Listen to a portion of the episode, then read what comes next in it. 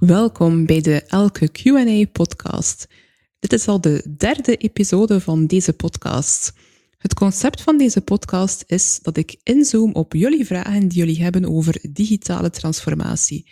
In iedere episode zoom ik in op één vraag, waar ik eigenlijk een antwoord op formuleer met als doel om jullie te inspireren om aan de slag te gaan met digitale transformatie binnen jullie organisatie. De vraag waar ik vandaag op inzoom is de volgende. Dus uh, in organisaties zijn er heel veel complexe digitale projecten en daarvoor heb je natuurlijk een projectleider nodig om die tot een goed einde te brengen. En de vraag luidt als volgt. De rol van een interne digitale projectleider, hoe ziet die eruit? Dus ik merk in heel veel organisaties waar ik kom dat er nog niet een, een interne digitale projectleider is. Maar ik vind dat zelf wel een heel belangrijk punt om je digitale transformatie tot een goed einde te brengen. Heel vaak zie ik eigenlijk dat bedrijven um, ja, de, de verantwoordelijkheid of de ownership zeg maar, van het project of het projectmanagement bij de externe leveranciers leggen waarmee dat ze samenwerken. Ik vind dat zelf niet zo'n goed idee, want dan ben je eigenlijk zelf niet meer in controle van de eigen requirements en van je eigen project en de stappen die moeten gebeuren. Dus het is heel belangrijk om zelf eigenlijk een interne digitale projectleider in te schakelen. Zeker als je voor een groter traject van digitale transformatie staat, waarbij dat soms meerdere projecten uitgerold zullen worden. En waarbij dat het dus echt wel belangrijk is dat er iemand is aan de kant van de organisatie zelf om het overzicht over deze projecten te behouden. Dus uh, ik noem die, die rol van interne digitale projectleider ja, eigenlijk ook soms, het is een beetje afhankelijk. Dus je kunt eigenlijk een projectleider hebben intern die echt dedicated projectleider is en niks anders doet dan projecten begeleiden, zeg maar. Bij voorkeur ook iemand die ook echt ervaring heeft met digitale projecten. Langs de andere kant, als het traject iets minder groot is van digitale transformatie, dan kan het ook gebeuren dat de rol van projectmanager opgenomen wordt door mensen in de organisatie die ook al een andere operationele rol vervullen en die dan ook een deel van hun tijd besteden aan het managen van deze projecten. En die mensen noem ik dan eerder de informele projectleider of de niet-officiële projectleider. Uiteraard hebben die mensen heel veel businesskennis, die ook zeer waardevol is voor het uitrollen van die digitale trajecten. Um, wat is dan nu precies een interne digitale projectleider? Ik licht dat graag even toe door dat woord, dus interne digitale projectleider, op te splitsen in de woorden waaruit het eigenlijk is opgebouwd. Dus als eerste horen we het woord intern. Dus echt een rol, dus eigenlijk iemand die echt in de organisatie werkt, die dus ook voeling heeft met de werking van de organisatie en die heel goed begrijpt hoe de organisatie werkt, hoe de processen lopen, wat de diensten zijn, wat de organisatiedoelstellingen zijn. Dus echt iemand die intern aan de slag gaat. Dan digitaal. Dus de projectleider geeft uiteraard interesse en voeling en bij voorkeur ook ervaring met technologie. Het is heel moeilijk, uh, merk ik, om ja, dus digitale projecten te leiden als je totaal geen begrip of, of geen passie en interesse hebt voor technologie.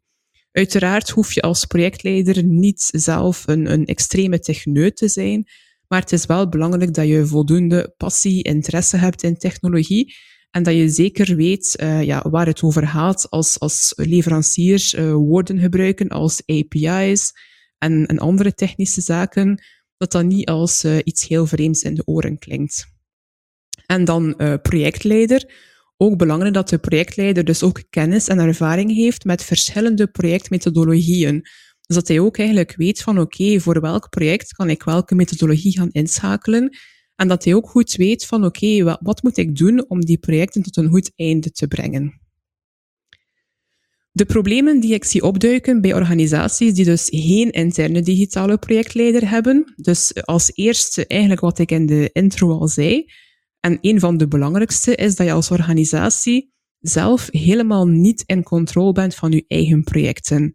Um, het projectmanagement wordt uitbesteed aan externe leveranciers. En zeker als je dan meerdere projecten gaat doen, dan weet iedere leverancier zijn stuk, maar is er niemand die eigenlijk de verbanden kan leggen tussen de verschillende projecten en die eigenlijk het overzicht behoudt over ja, alle projecten die in de organisatie uitgerold worden.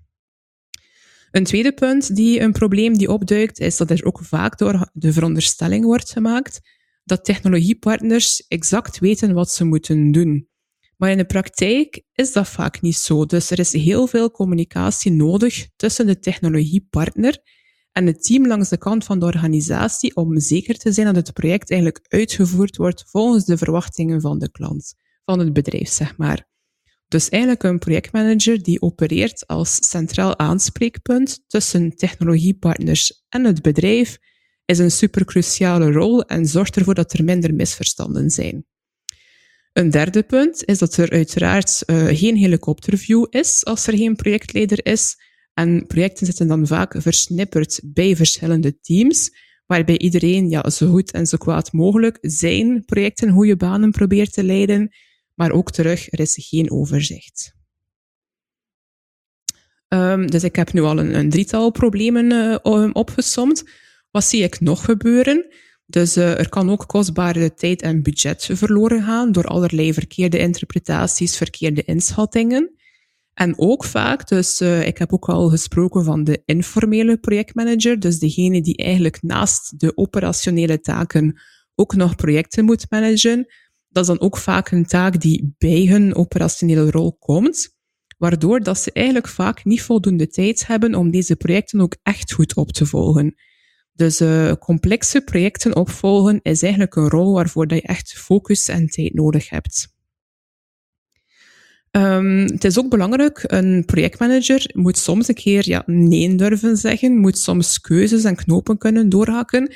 Dus wanneer dat die rol ook opgenomen wordt door iemand die ook in de business nog andere uh, taken te vervullen heeft, dan is het ook soms moeilijk, want die persoon heeft soms meerdere patches op. En dan is er ook niet altijd neutraliteit bij het nemen van beslissingen of bij het stellen van prioriteiten.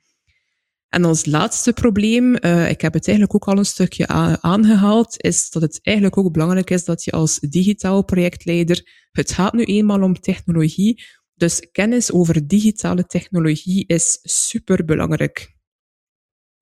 Waarom uh, pleit ik eigenlijk in deze podcast voor een afzonderlijke rol voor de projectmanager? Ja, ieder project heeft eigenlijk een bepaald tempo nodig om uitgevoerd te kunnen worden. Dus een projectleider zorgt er eigenlijk voor dat dat tempo bewaakt wordt en dat er telkens volgende stappen worden genomen. Zo zorgen we er ook voor dat het project eigenlijk vooruit gaat en dat het niet blijft hangen bij mensen in de organisatie die dan te weinig tijd hebben en zo gaan er plots weken voorbij, zeg maar, voordat er echt ja, progressie is gemaakt. En om een project echt in goede banen te kunnen leiden, dan is echt ja, focus en dagelijkse opvolging nodig.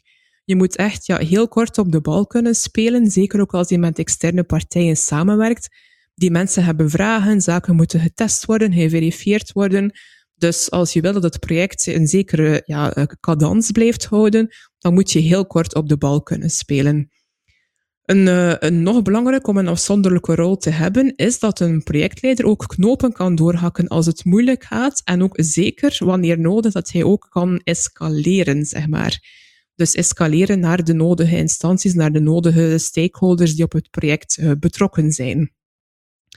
Dus uh, voor mij eigenlijk een rol van interne digitale projectleider, dus iemand die echt uh, ervoor zorgt dat de projecten die binnen de organisatie uitgerold worden op een goede manier worden begeleid, is superbelangrijk.